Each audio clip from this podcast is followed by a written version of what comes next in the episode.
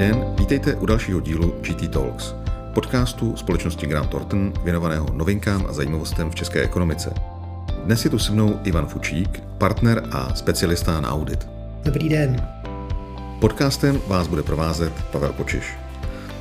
Dnešním tématem jsou přirozené úbytky zásob, respektive účetní a daňové souvislosti takovýchto úbytků.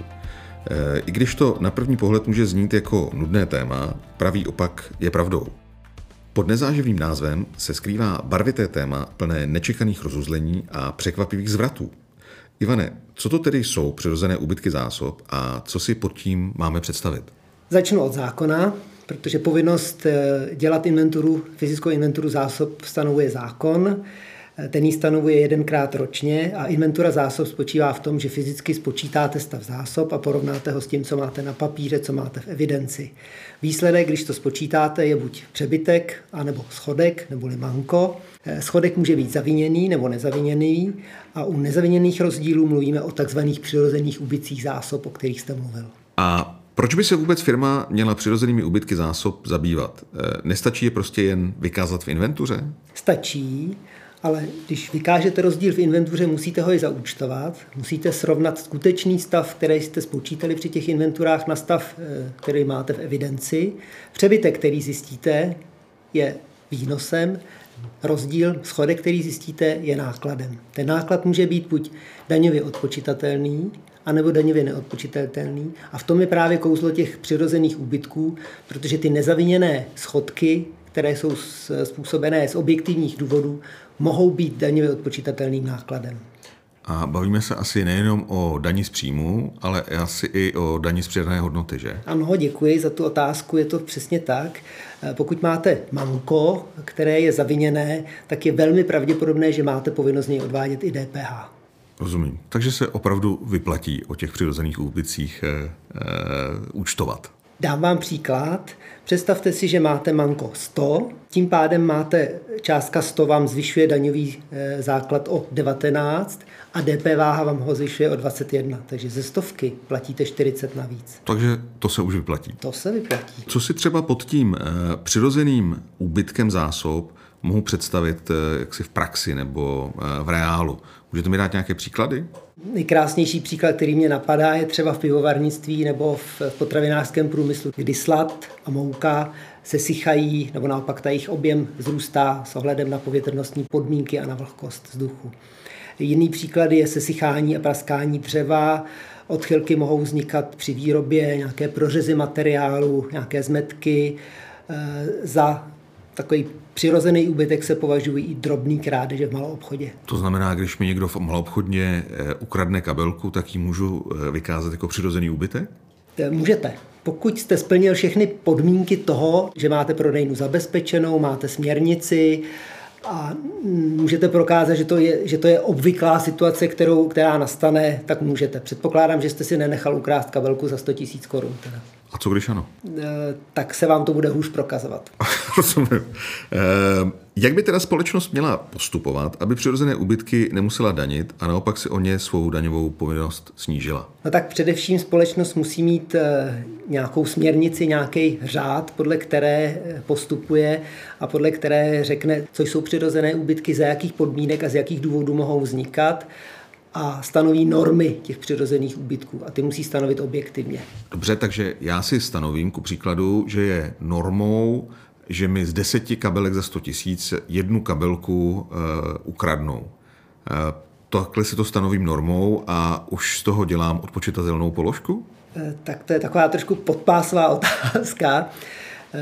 Já si myslím, že to nejde takhle úplně říct, že to takhle jako stanovíte eh, nějakým, nějakým procentem. Musíte mít nějakým způsobem statistiku, představil bych si to, takže máte statistiku toho, jak často dochází ke krádežím čehokoliv, nejenom kabelky, jakým způsobem k tomu bráníte, jak jste úspěšný a kolik v tom statisticky sledovaném počtu těch eh, operací nebo těch týdnů, měsíců, dnů nebo, nebo i zboží, kolik jste prodal, eh, vám ty lidi dokázali ukrást. Takže pokud prokážete, že jste v měřítkách nějakých, které jsou obvyklé, tak to obhájíte. Já bych asi nedával ten příklad s kabelkou, ale bych dával příklad někde třeba v, v elektronice, kde máte nějaký ty malé součástky, baterie, které se kradou určitě líp než kabelky ale prostě i přesto, že máte kamery a prostě máte všechny ty čidla, které máte v těch prodejnách, tak přesto ty lidi to kradou a nedá se tomu úplně stoprocentně zabránit. Takže tam nějaká, nějaké to ztratné je. Rozumím. A obhájit se určitě dá. A před kým, je, před kým to mám obhajovat? Takže řekněme, že si udělám statistiku, vím, že se mi ztratí z tisíci baterek, které, které prodám, tak mi na nich eh, třeba 10 baterek zmizí. To mi vykáže nějaký můj systém, nějaké moje účetnictví, nějaká moje inventura. A tím pádem si z toho můžu udělat náklad, nebo zavedu takovou normu a tím pádem je ten, ten, se to stává nákladem? Já musím říct, že ty normy je to nejsložitější na celé té problematice, protože stanovit ty normy objektivně je stejně vždycky nějaký subjektivní názor, který musíte mít podpořen nějakou historií. My, když, jsme, když radíme klientům ty normy, tak vycházíme ještě ze starých komunistických norm, kde všichni komunistickým normám věří, eh, socialistickým věří, protože ty opravdu byly objektivní protože státní majetek se rozkrádat nesměl, takže to je asi ten základ, ale jinak v podstatě tak, jak to říkáte, máte-li statistiku, která je založená na nějakém časovém období a dokážete-li tu statistiku porovnat s nějakou jinou statistikou, kterou může někdo považovat za obvyklou, tak jste prokázal. Prokazujete finančnímu úřadu, ale finanční úředníci jsou zase jenom lidé a každý na to kouká jinými očimi, takže někdo může považovat tuhle jako normu za obvyklou, někdo za neobvyklou. Kabelka se vám bude určitě hůř prokazovat než baterky. Kde mohou naši posluchači podobné normy najít? Existují k tomu nějaké státní, mezinárodní předpisy, ze kterých lze vycházet? Nebo opravdu musím se obracet jenom eh, do nějakých archivů starých socialistických norem?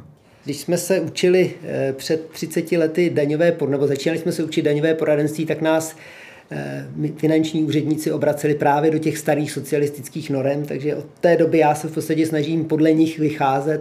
Eh, nikde žádné jiné normy nejsou. Možná ministerstva by mohly vydávat nějaké odborové, ale žádné normy přirozených ubytků jsem nikde jinde neviděl. Takže vycházíme buď z historie, opravdu z té komunistické historie, anebo vycházíme z praxe zákazníků. A je tedy nějaká knihovna těch starých norem ze socialistického Československa, kam se mohou eh, naši posluchači obrátit? Můžete listovat maximálně ve, ve starých zveřejněných vyhláškách a zákonech. Kde je najdu? U nás. Nejlépe u nás, protože se ti hledají hrozně těžko. Ty, ty nejstarší, který já jsem našel, jsou z roku 64, takže mají 50 letou historii. Eh, čili máte doma eh, knihovničku starých norem? Počítači. Rozumím. To je pro dnešek vše. Eh, doufáme, že jste se dozvěděli něco užitečného pro váš biznis. Eh, děkuji Ivanu Fučíkovi za jeho čas a pokud byste na Ivana měli otázky, kontakty najdete na webu Grant Thornton. Děkujeme za pozornost a těšíme se na slyšenou příště. Děkuji a nashledanou.